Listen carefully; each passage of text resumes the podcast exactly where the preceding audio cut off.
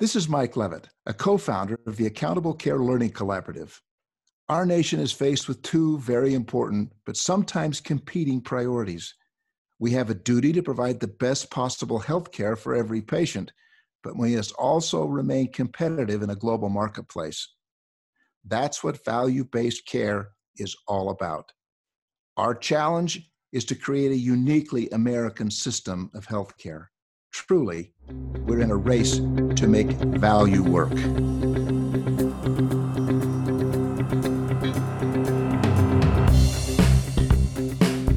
Welcome to the Race to Value, a weekly podcast hosted by Dr. Eric Weaver and Daniel Chipping of the Accountable Care Learning Collaborative.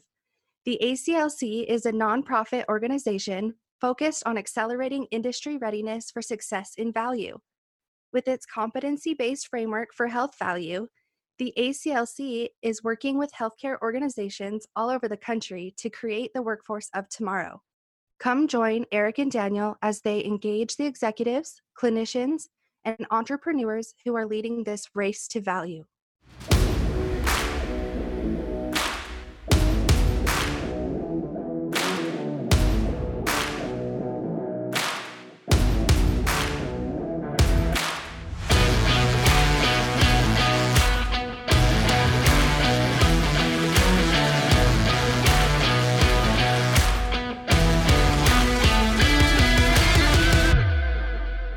Race to Value listeners, this week you're going to hear from the Physician Organization of Michigan Accountable Care Organization, POM ACO.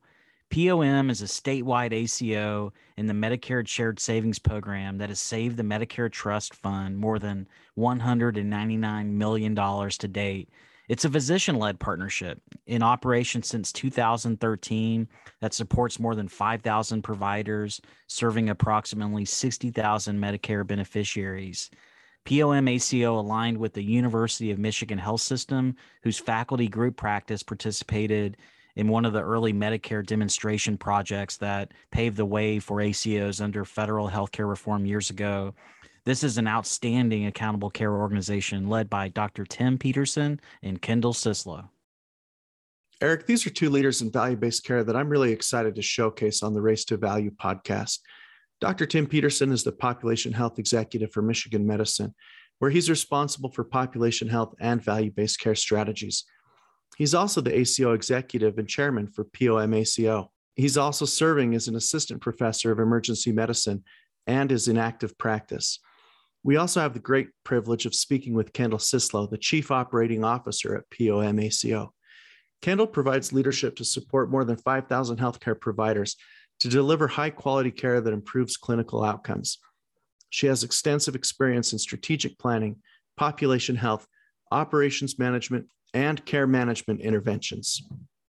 Well, let's go ahead and hear from Dr. Tim Peterson and Kendall Cislo of POM ACO as they join us this week in the Race to Value. Dr. Peterson and Kendall, welcome to the Race to Value. We're so excited to have you on this week. Thank you for the opportunity. We're glad to be here. Thank you so much. Well, as we begin our conversation today, I, I, wanted to talk about the history of Physician Organization of Michigan ACO, or POM ACO for short. POM ACO is a physician led partnership in operation since 2013, presently supporting more than 5,000 providers serving approximately 60,000 beneficiaries. Its mission is to collaborate with patients, providers, and communities to improve population health through coordinated high quality care at a lower cost. POM ACO is currently participating in the Medicare Shared Savings Program basic track E, and it has saved the Medicare Trust Fund more than $199 million to date. And POM ACO success, I know, is largely due to the experience of the University of Michigan Health System, whose faculty group practice participated in the Medicare demonstration project that actually paved the way for ACOs under federal healthcare reforms years ago. And UMHS supported the startup costs for POM ACO and in 2014 transitioned all of its faculty positions into the ACO.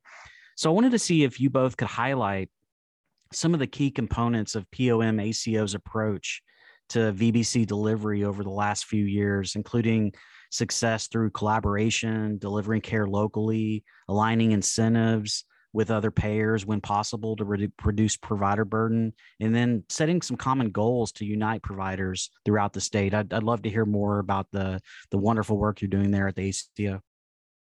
Sure. The first thing I'd say is POM ACO is really unique in the Medicare Shared Savings Program.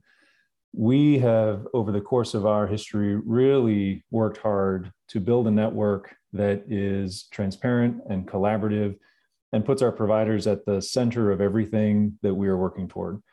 And although the University of Michigan Faculty Group Practice is the largest group of providers under a single entity that participates in POM, I'm just going to push back a little bit on your very polite introduction and say that the University of Michigan faculty are not necessarily the, the drivers of our performance per se. Really, our network has been just phenomenally working together for all these years. And, and our success is due as much to our community providers as it is to our academic practice. The University of Michigan did begin participating in the Medicare demonstration projects very early on and has participated in all of them through the MSSP today.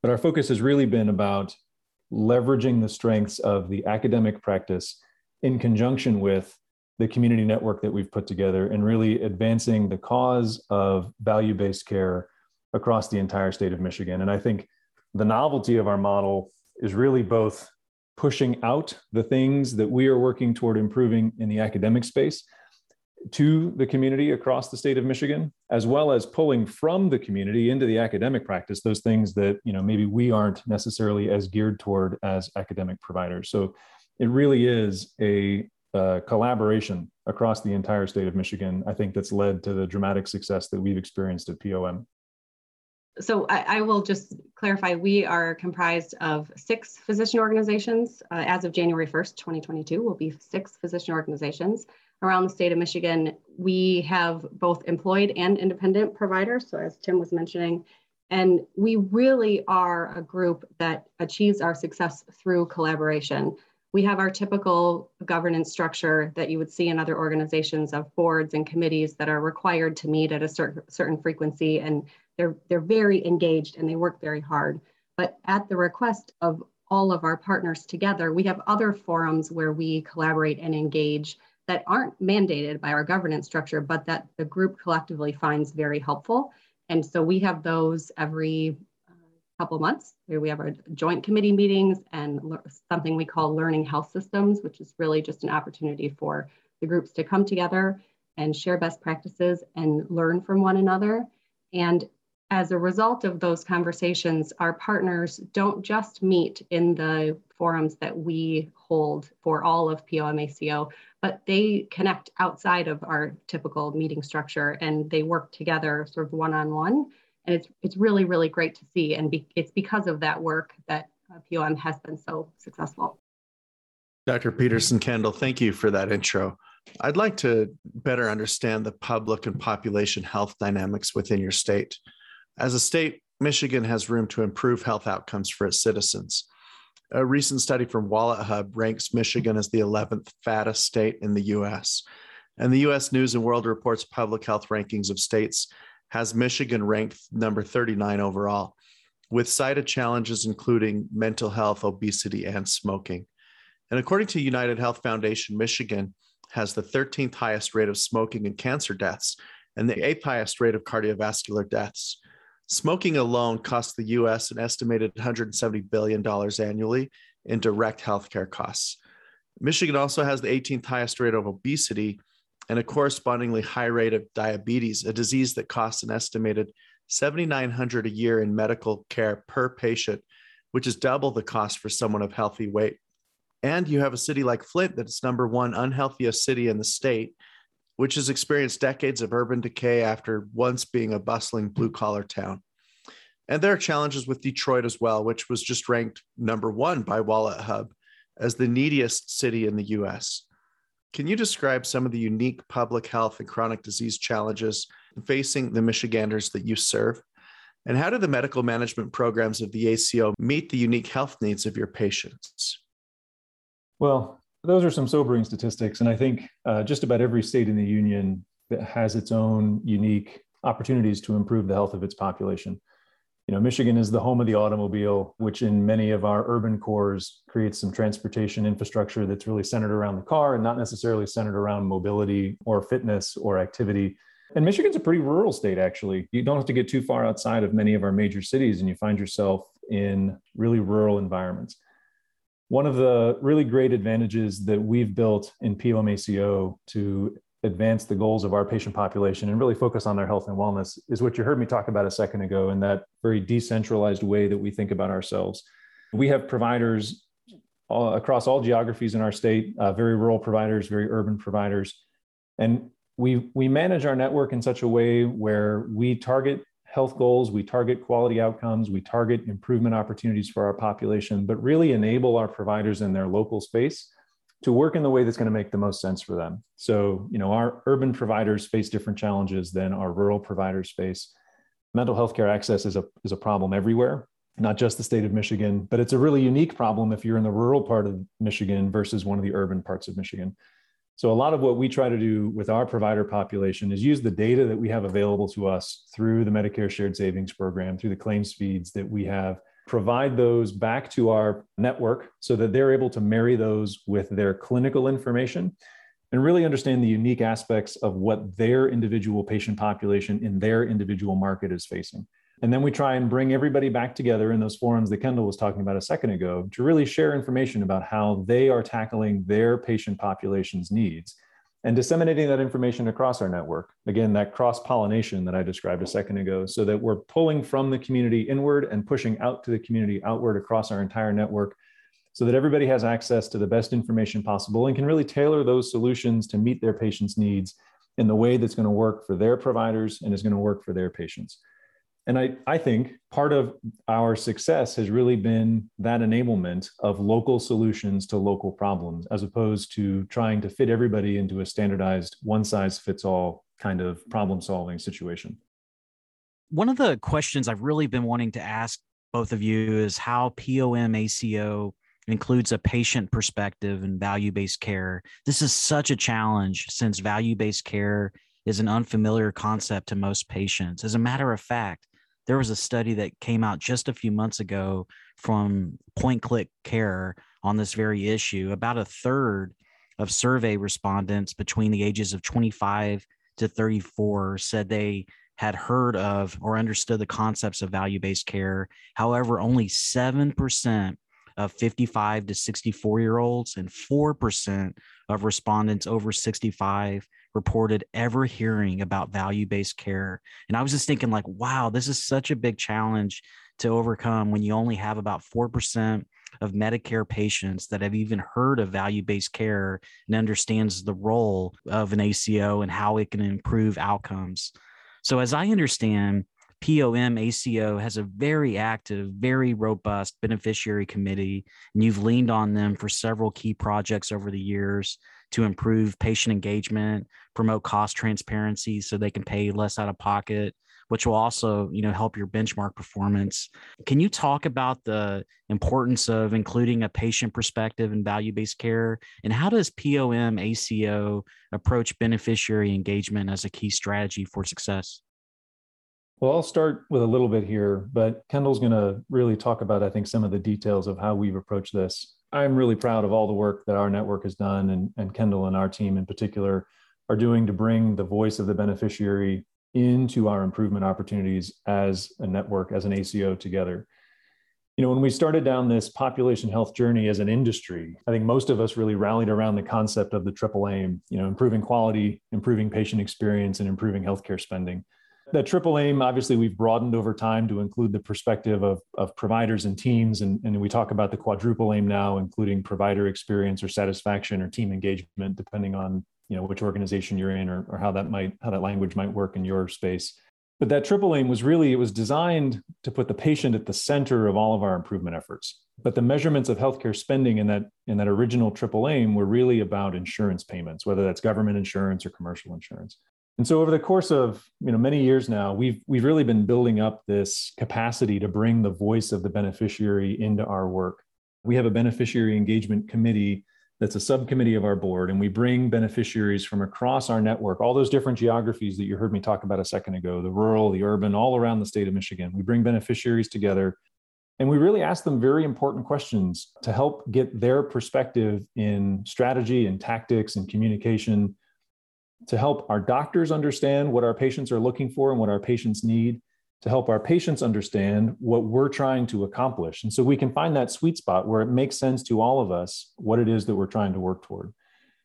I think you could reasonably ask yourself whether patients need to understand value based payments I mean, arguably, what the patient should care the most about is the quality of care that they're receiving and what it's going to cost them, both in a premium sense, but also in an out of pocket, you know, copay deductible sort of sense. I think most of what we spend our time on when we think about value based care on an economic basis are things that, that most patients probably shouldn't concern themselves with. And I don't know that I really want to try and educate patients about the nuances of value based care, all of the different pieces and parts that we have to manage on the back end in order to be successful in value based payment arrangements. But in our space, in POM, where we think about value of healthcare to the beneficiary, again, it's about the quality of care that they're receiving and it's about the payments that they're making. And so within the Medicare program, it's it's relatively easy for us to figure out what their expenditures are going to be, especially when it comes to Part B payments, because they're they're on the hook for about 20% of the allowed amount of, of the Part B expenditures. And so we've we've actually started to spend a lot of time thinking about how the the care delivered to our beneficiary population is impacting their pocket in that 20% of the, the copay they face for the Part B payments.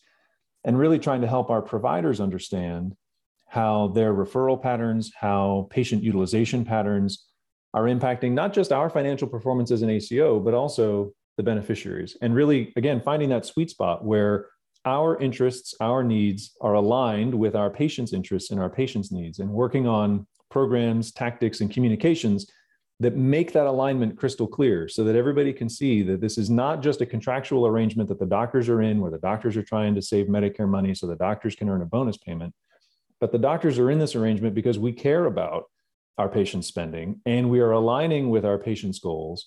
And if we do this right, both of us, all three of us, frankly, including Medicare, end up better off. The trust funds save some money, the patients save money, and the providers are rewarded for paying attention to these economic issues.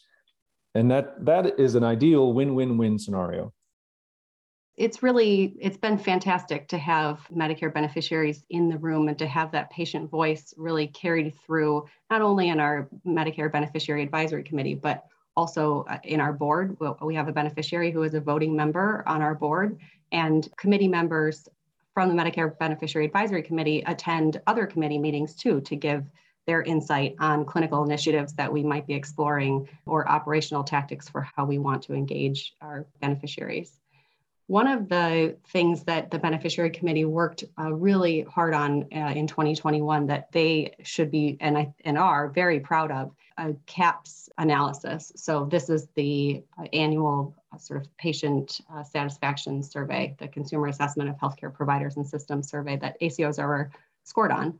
And what the Medicare Beneficiary Advisory Committee did is they looked at our uh, 2019 CAHPS results and they looked for survey domains where the POM ACO score was uh, at or below the average score for uh, the region. And we learned a lot through those conversations. And uh, we ended up putting together a, a, document that was submitted to all of our provider organizations and for them to uh, distribute to their providers. And it really came from our Medicare beneficiaries, where for example, one of the things that was below average was access to specialists.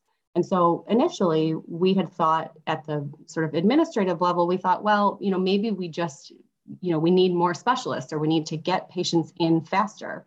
And what our beneficiaries said was actually no, it's it's not always the timing from the referral to getting into the specialist, but it's about setting clear expectations. So as long as the providers can set the, the primary care provider or the referring provider can set reasonable expectations for the wait time based on their condition. So, how long should I expect to wait? How long is acceptable to wait given the diagnosis that, that I have?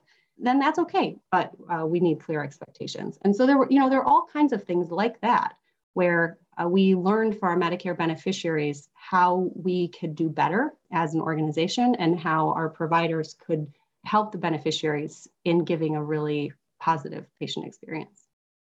I wanted to stay on this topic of patient engagement a little while longer. And I wanted you both to discuss uh, the importance of trust in the patient relationship. And of course, there's nothing more sacrosanct than the trust that a patient has with their provider and that, that in, in the immediacy of that relationship.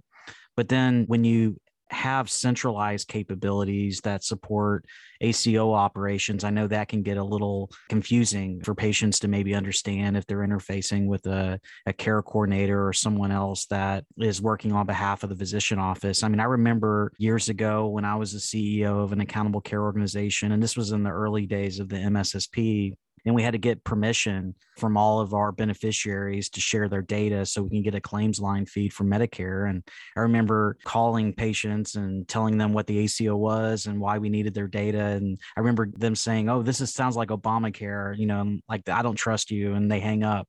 So I, I just wanted to maybe ask you both, just you know, how do you approach within POM ACO the relationship and the the trust with patients as you look to engage those beneficiaries so that you're mutually aligned in improving outcomes and delivering a higher value. You know, it's funny, Eric, if you walked into my office, you would see file cabinets full of the letters that we used to mail out to patients in order to inform them about the Medicare Shared Savings Program and get their permission to share their data. because I've got to save those for 10 years, they're stuck in a file cabinet in my office. And it's it's a good reminder of how the program has evolved over time. But to your question about building trust and maintaining clarity of communication, the way we have approached that at POM has been really been twofold.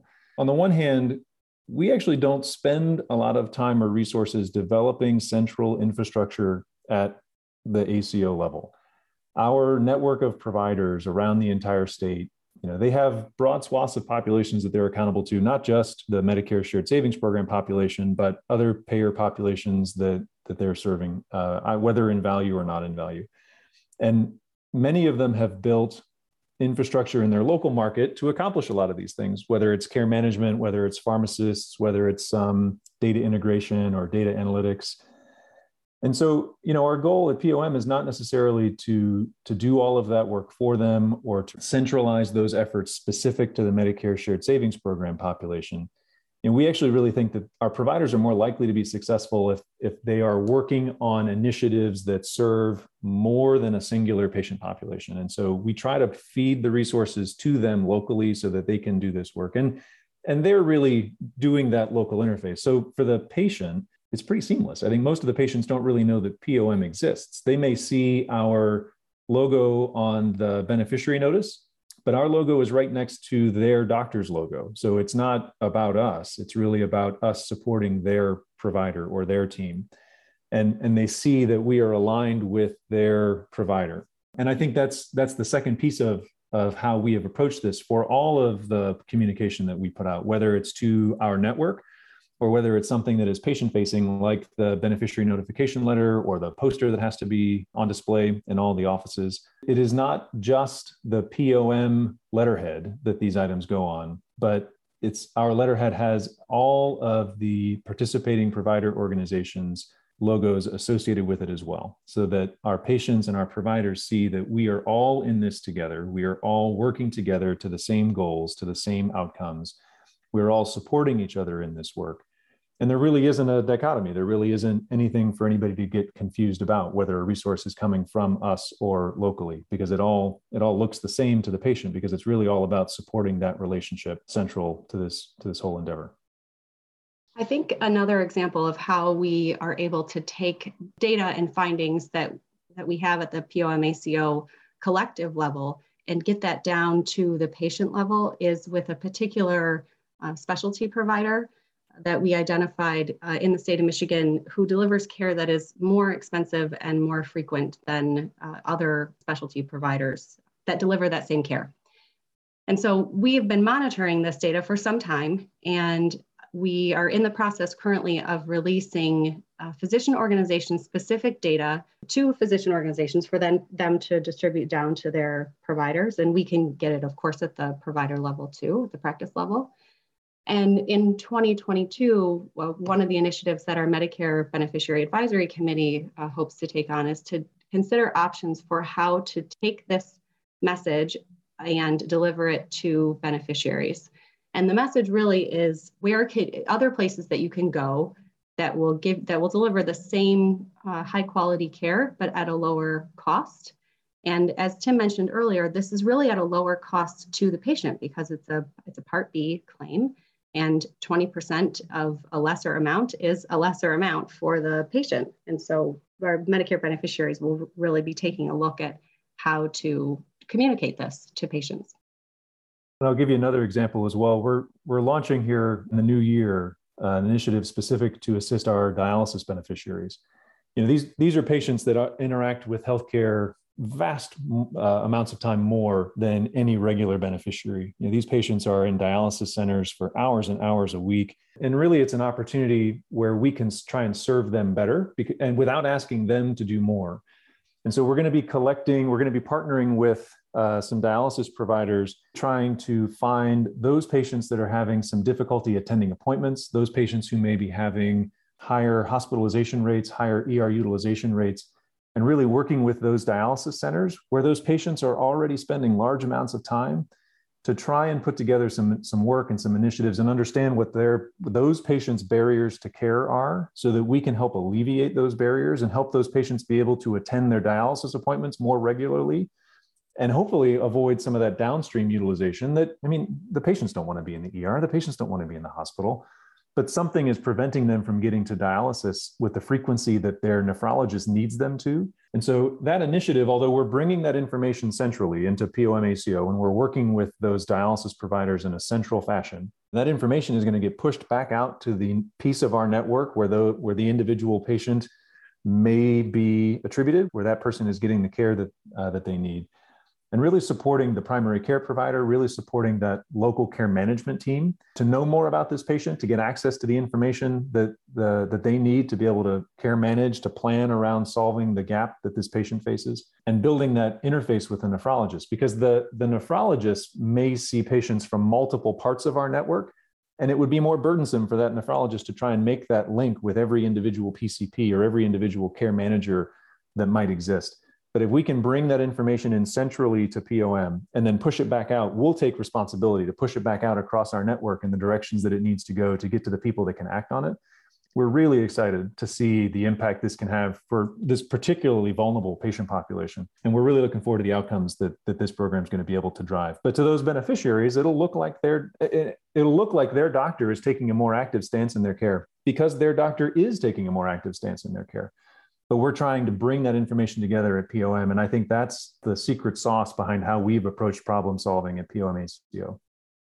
One other uh, thing I'd like to mention about the, you know, sort of having the patient voice in the room is that POM is, is starting to think about, uh, well, as all organizations do, you know, every couple of years you need to think about your future. So we've been we've been thinking about what that looks like both in the Medicare fee for service space uh, and potentially beyond. And we have a Medicare beneficiary representative as part of that strategic planning work group. And, and I think the, the key message that should be sort of woven through all of the comments that Tim and I have shared today is that we really do this for the patient. And it's sometimes hard to remember that because there is so much sort of administrative burden that is part of healthcare and it's, it's just part of the healthcare system that we have um, but we really do it for the patient. And my sort of mantra always has been, you know, what would you do if that patient were your mom? Or what would you do if that patient were your grandma? And you would do the very best thing that you could possibly do for your mom or your grandma. And that has to be the backbone of, of everything that we do at POMACO. And you know, it has to be every part of every delivery of patient care and uh, decision that you make as part of implementing a program or an initiative or setting goals for the next year. It's, it's always about the patient.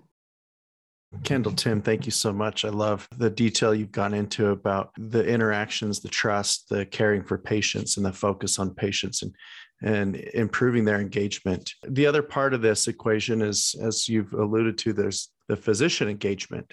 And as the healthcare industry continues to shift from volume based to value based care, it's critical for organizations to understand and control cost drivers and determine ways to improve quality. And one of the primary methods to increase success is by ensuring physicians understand the overall goals and their responsibilities in achieving them. And physicians, as the frontline caregivers, have the unique ability to drive bona fide change in their organization to deliver tangible results. Alternatively, if they're not working with your organization to meet shared objectives, they can easily undermine the potential success of the initiative. So we see it's imperative to understand how to empower and engage physician leaders across all settings. And POM ACO supports over 5,700 physicians. And I'd like to know how you engage them to align ACO performance goals with financial incentives for providers. Is there a way that can be done by changing the narrative away from medical loss ratios that drive profits to insurers to focusing more on how patients and purchasers benefit from the efforts? How can you realign the conversation so ACO discussions of value based care are centered around advocating for the patient population and, and their spending? As you've talked about, Tim, premiums, deductibles, coinsurance, copays, et cetera, rather than arguing with an insurer about MLR and profit margin. So maybe I could start with talking about communication and then I'll pass it to, to Tim for um, some of the, to answer some of the other questions that you asked, Dan. Thank you. So we all know that communication is key to the success of, of any organization. And I'm really pleased to share that our team has worked really hard to put together a welcome guide for all of our providers, which we'll release at the top of uh, 2022. And then the idea is that we would release it annually thereafter. And the guide is, is really a tool that we will share with our physician organization partners. As we mentioned earlier, they really are the, the link to the providers. And so we will share the guide with them and they will uh, share it with their providers in sort of alignment with the other payer initiatives that they have at the, at the physician organizations. And it includes all kinds of you know, really great key information to help sort of set the year off right. It's a reflection of our on our goals for 2021. It includes our performance in the Medicare Shared Savings Program, both uh, cost and quality performance. And then it shares with providers, of course, our goals for 2022. What are we trying to accomplish for the next year so that they are aware of them and can really meaningfully contribute to the goals for the year. It also serves as a communication tool for all of the regulatory and compliance requirements that are required of ACOs in the Medicare Shared Savings Program. And I think that our team has done a really nice job putting together this document that will give everyone the base information that they need to be successful in 2022. We have engaged uh, an external marketing partner to make sure that it's visually appealing and something that uh, providers will will want to read. It's a quick read. It's four pages plus a cover page. It has lots of nice colors and white space and the team has done a really great job. And I, of course, can't tell you how successful it will be because this is the first time that we're doing something like this. Uh, but I'm really proud of the team and I really hope that it'll be a great communication tool to, to start the year off right and just help us all sort of serve our beneficiaries to the best of our ability. I think Kendall's right to start the answer to that question around communication. It's sort of cliched, but folks that go into medicine, whether doctors, PAs, nurse practitioners, I think all of us in in the provider space are competitive folks to some extent. You know we want to do the best we can. We want to serve our patients as best as possible. Uh, and that requires just clarity of expectations. If we don't know where we're going then any road is going to get us there. And, and what you heard kendall talk about that setting expectations from the get-go and really giving the network clarity of information is key to that engagement strategy. I've been talking to several of our providers recently about risk scores you know something that's really important in the medicare advantage space and it, it's really important in the medicare uh, shared savings program as well. And publicly available information i'll just say that the POM-ACO patient population from a risk score perspective doesn't look as risky as other populations.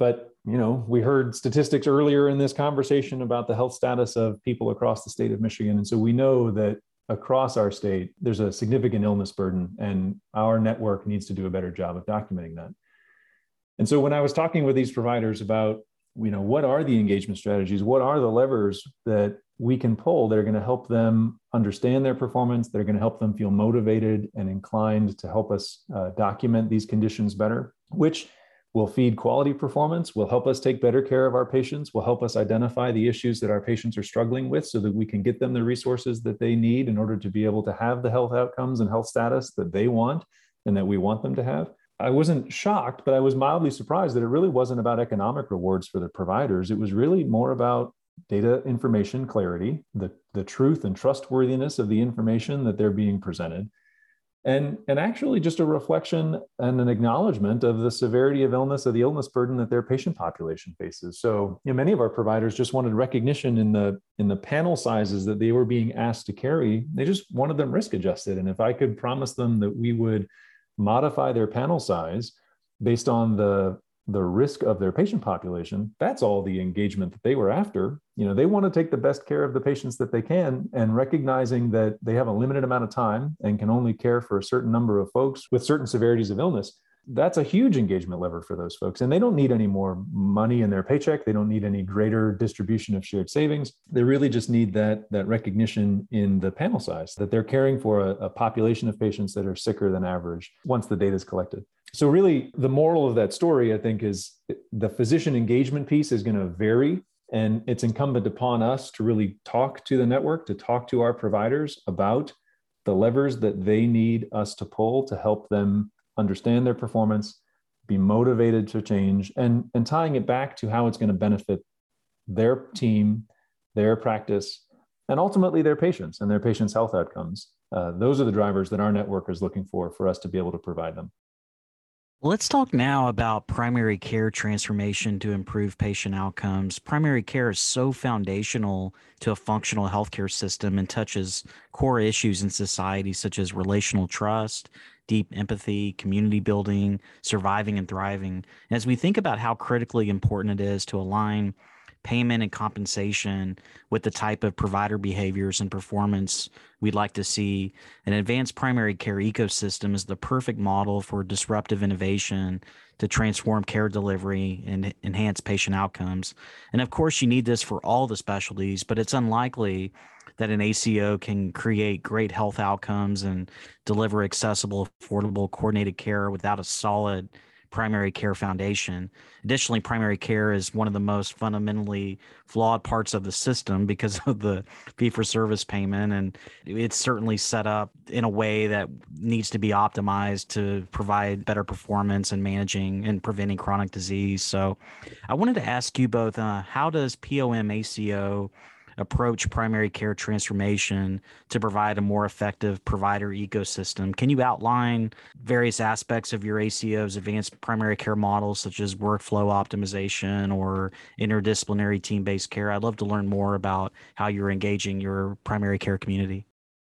Our approach to this is similar to what you've heard me talk about in a couple of other spaces so far. Because our network is so geographically dispersed. And because the issues facing our providers and their patients really are highly variable based on the geography that they're in. And we've taken a bunch of different approaches to this over the years. And, and the overarching theme behind all of it is really trying to build those capabilities in the local markets where it makes sense to do so. So, you know, I'll give you an example. Uh, many years ago, we worked to help our network develop greater care coordination and greater care management capabilities along ambulatory pharmacists embedded in primary care practices. And you know, this isn't a particularly novel concept today, but eight years ago when we were working on this uh, was still relatively novel at the time. In the rural parts of our network, they really can't afford to embed a pharmacist in every individual practice.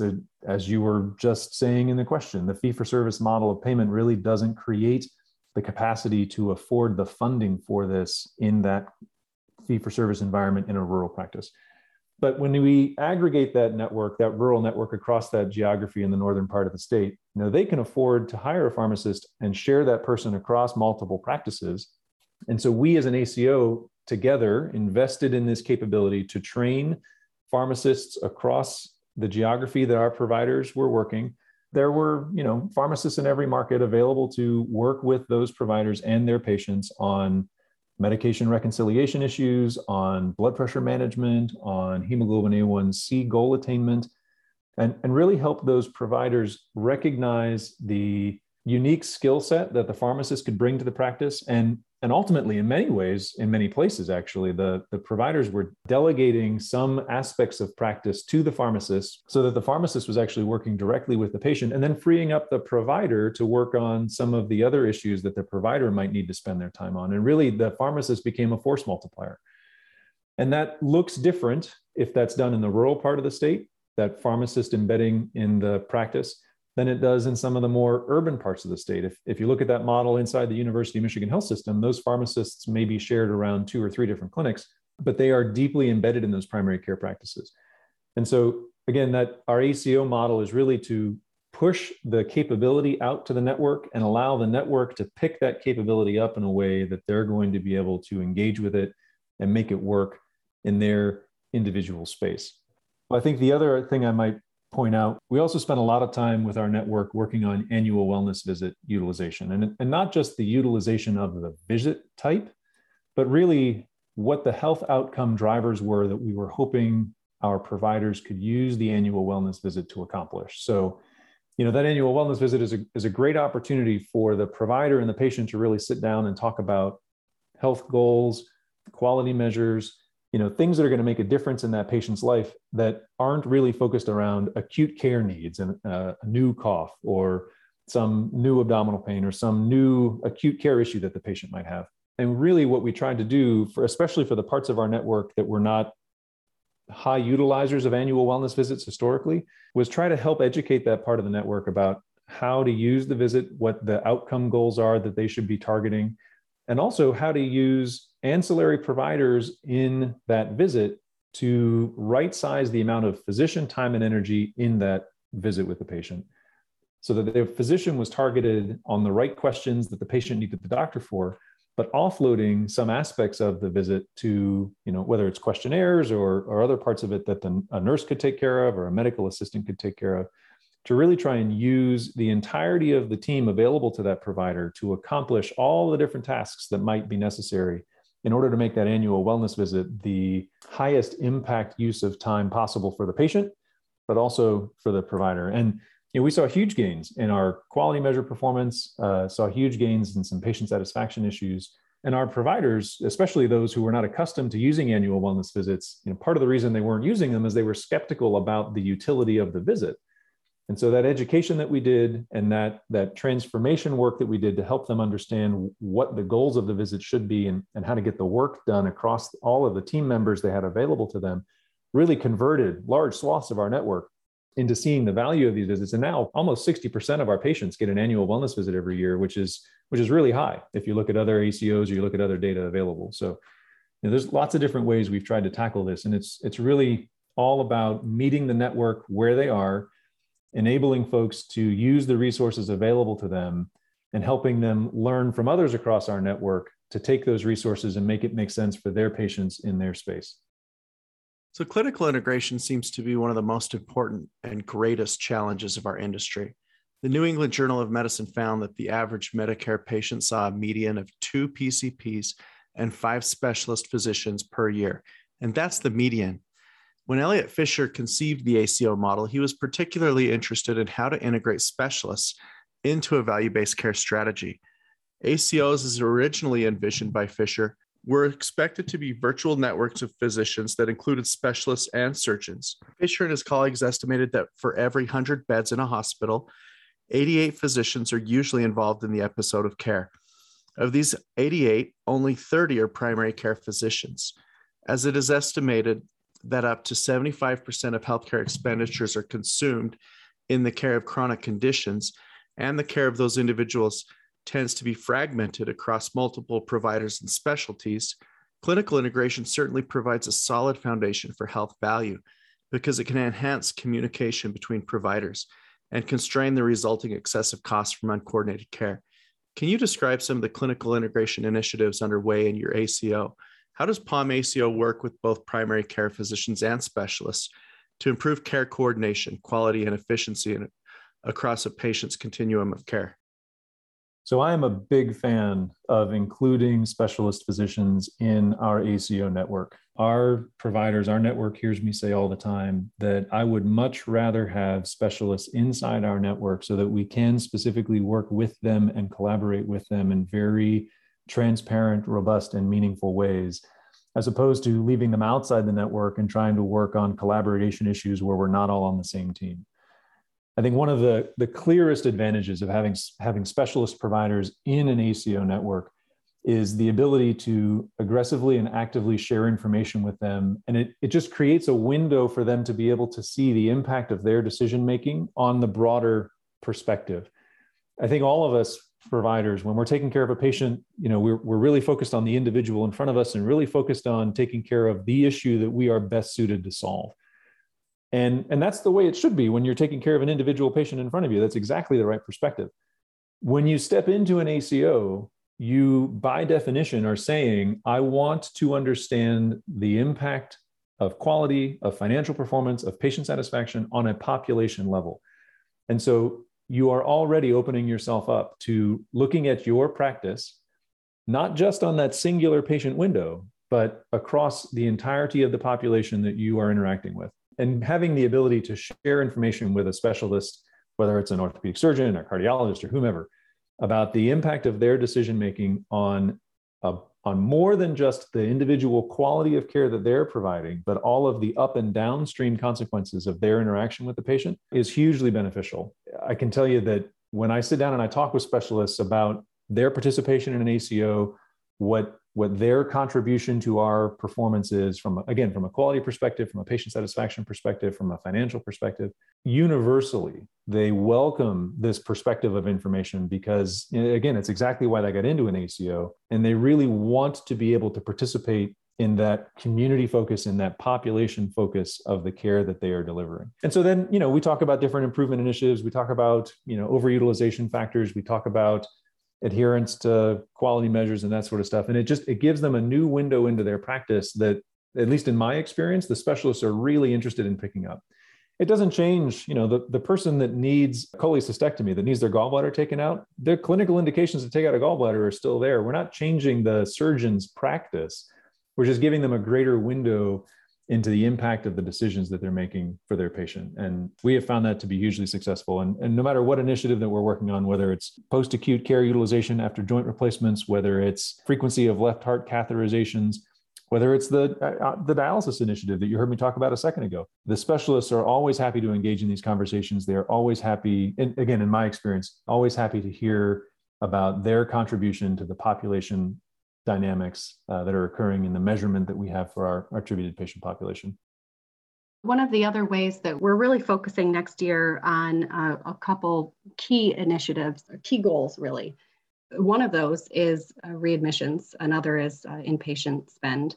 And so our clinical committee in uh, December of 21 kicked off a really robust discussion in preparation for 22 to start brainstorming initiatives in this space and we recognized in in that meeting and in the sort of homework assignment that, that everyone uh, took took home with them and will will bring back in January is that it will include both primary care physicians and specialists and inpatient outpatient where it really will take all of us. And so the the clinical integration is is key and we recognize that so I'd like to ask you both to speak about some of the work that POM ACO is doing to advance health equity. I heard you speak, Tim, earlier about the large amount of patients that you have in rural communities. And I know the ACO does serve a lot of rural, uh, marginalized, minoritized communities. And as we think about the immense challenge of social determinants of health and caring for the most vulnerable in our society, we need to apply a lens that internalizes the actual root cause of those inequities. And, you know, everyone, of course, deserves healthcare and the resources necessary to achieve it. And I know society itself is really working now to dismantle the fence and remove the barriers and to give everyone the opportunity to achieve their health goals in the most effective ways for them. Value based care is very much a part of that. So, unfortunately, dismantling that fence is extremely difficult because there's so many entrenched and pervasive things in our society. However, I, I, know this in this movement that we're in in value based care, there's now more of a conscientious focus to address health inequities and racial disparities of care. A lot of that has come about because of the pandemic and society really seeing some of the systemic issues that we have in our industry and providing commensurate outcomes amongst different segments of the population. And, you know, NAACOS even uh, recently released a white paper advocating for more support from government agencies to facilitate health equity and social determinants of health work. And at the federal level, I know there's a lot of discussion about reengineering alternative payment models to include health equity as a financial measure of success. So I just wanted to ask you both I mean, what role does an organization like yours play as a scalable solution for addressing systemic issues related to race and poverty in marginalized communities? And how do you see the the value-based care movement evolving over time as both society and policy leaders become conscientious of racial disparities in care? I'd love to get your perspective on this.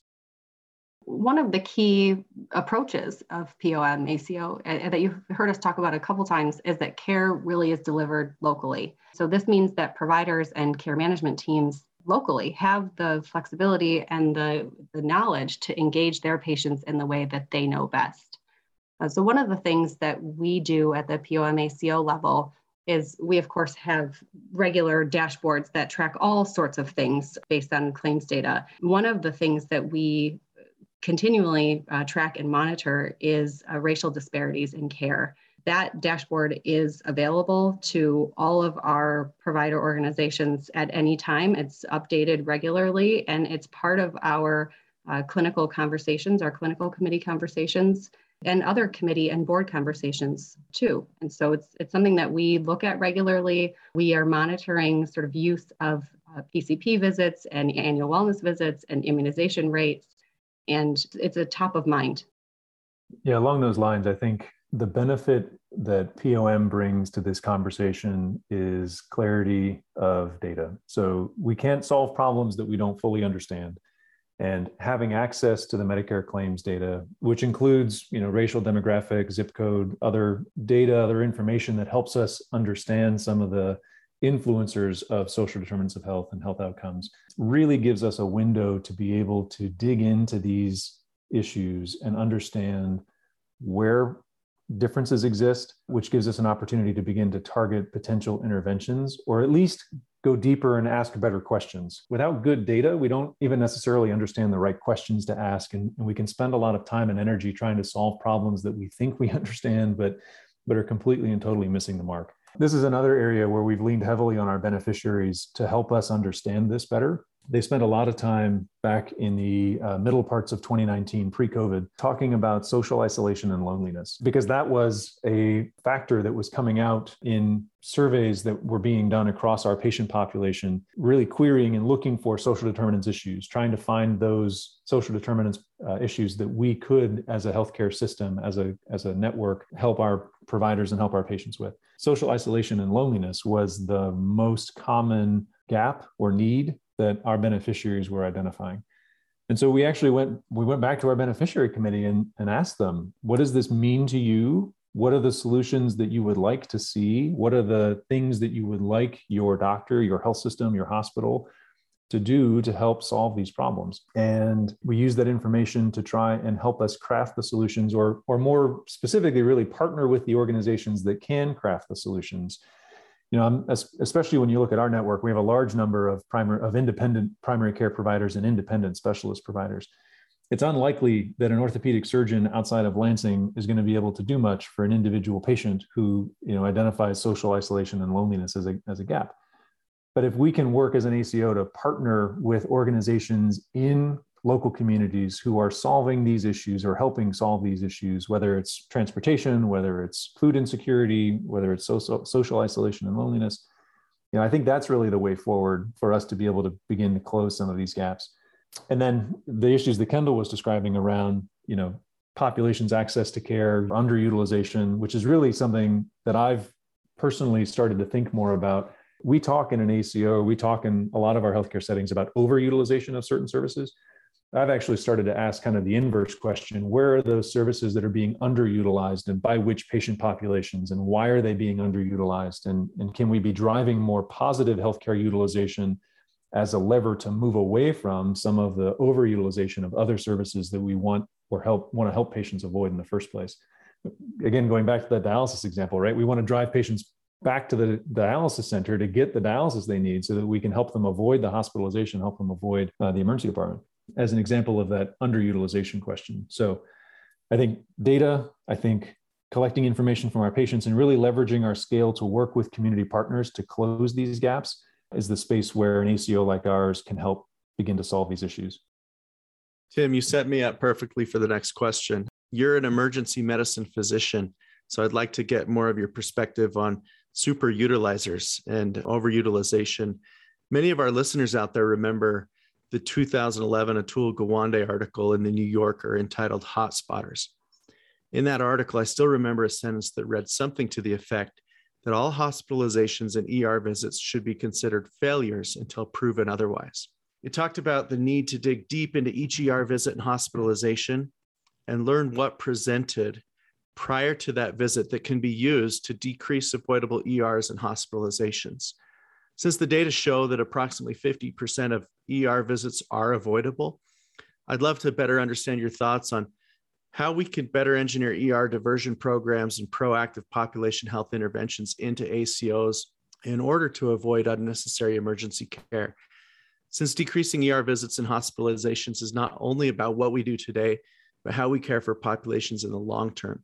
Can you share more of your perspective on this as both an ACO executive and an emergency medicine physician?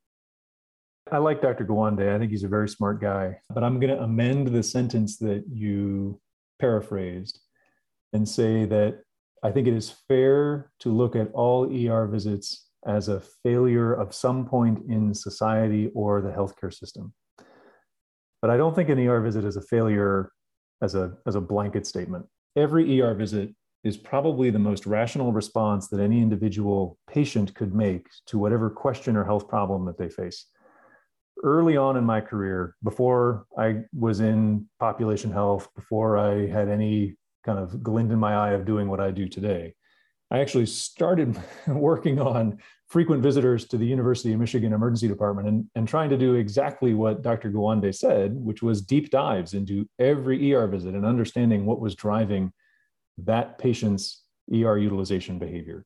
And in every case, it was a failure of some point along the healthcare system and or society. And uh, whether it's again food insecurity housing insecurity poverty social isolation and loneliness all of these factors drive presentations to the emergency department. Lack of access to other healthcare settings drive utilization of emergency departments. There is no silver bullet that's going to move the needle of ed utilization. I think avoidable ER utilization is probably the right term. I get really frustrated when I hear people use the word unnecessary emergency department utilization because it, it certainly seemed necessary to the patient at the time that they made the decision to show up. And I think really what we have to do is is twofold. One is, you know, take care of the acute need that the patient has, whatever it is that drove them to seek care at that particular moment.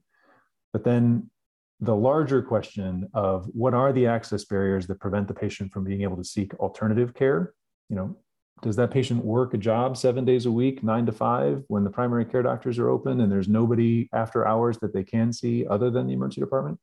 I think that there's a, a reasonable percent of ED visits in certain markets where that may be a primary driver, but it's going to be highly variable in in every specific space and in every specific patient's instance. And it, I think the most important thing that we can do is continue to look at this from a patient lens what does the patient need from us as healthcare providers, and how can we engineer a healthcare system that enables the patient to access the care that they need in the most efficient and equitable way possible?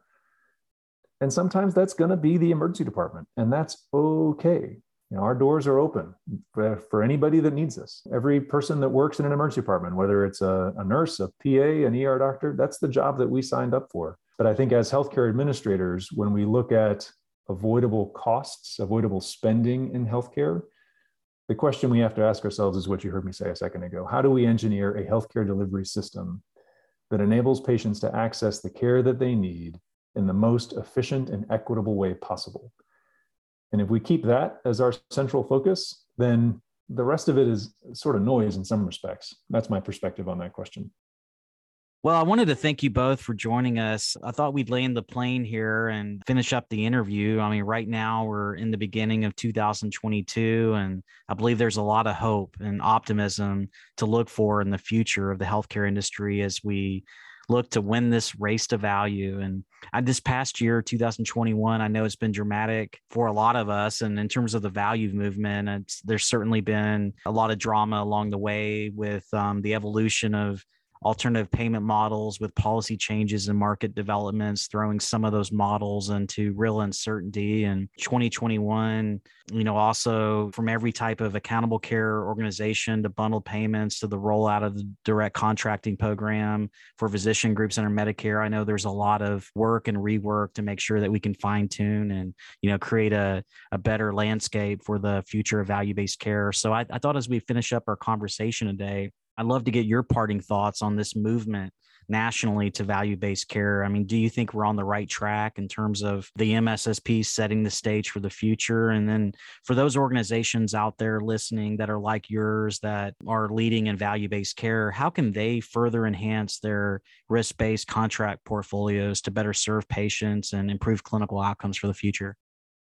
I think my sort of parting words are pretty short and, and simple, which is you know, we value-based care is, is all about providing high quality care in the most cost efficient way. We all know that, but it's hard and it's complicated. So I, I guess what I would say is that when it gets hard and when it gets complicated and the administrative burden gets high and the pandemic has its ups and downs, just remember that we are all in it for the patient, which as a reminder, you know, includes all of us. We are all patients too. So I'll just I'll just leave you uh, with it one last time. Is you know when you're designing a program or you're thinking about how to uh, implement value-based care or deliver care to a particular patient in a particular setting, what if it were your mom? How would you treat that patient, and what kind of value-based world would you design for her?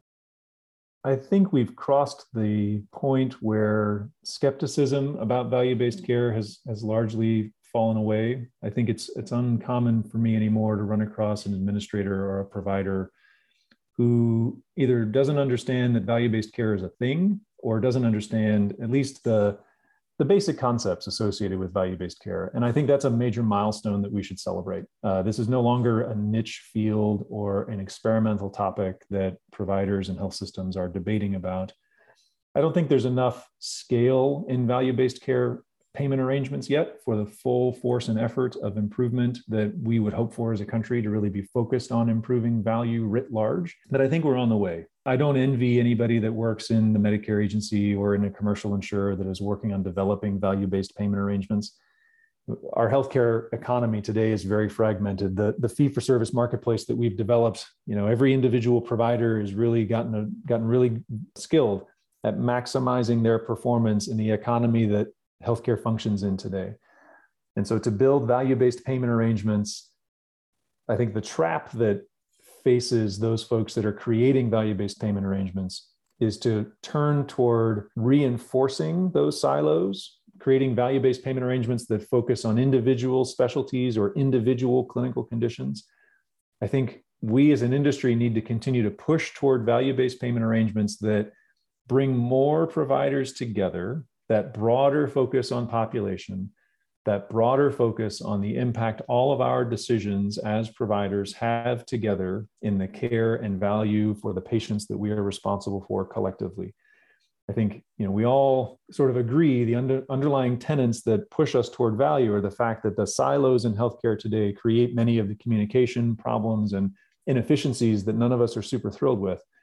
So focusing the development of future value-based payments on those models that bring providers closer and closer and closer together, I'm hopeful is the way that we'll continue forward. That's what we do in POM. That's what we are, you know, really working toward achieving together.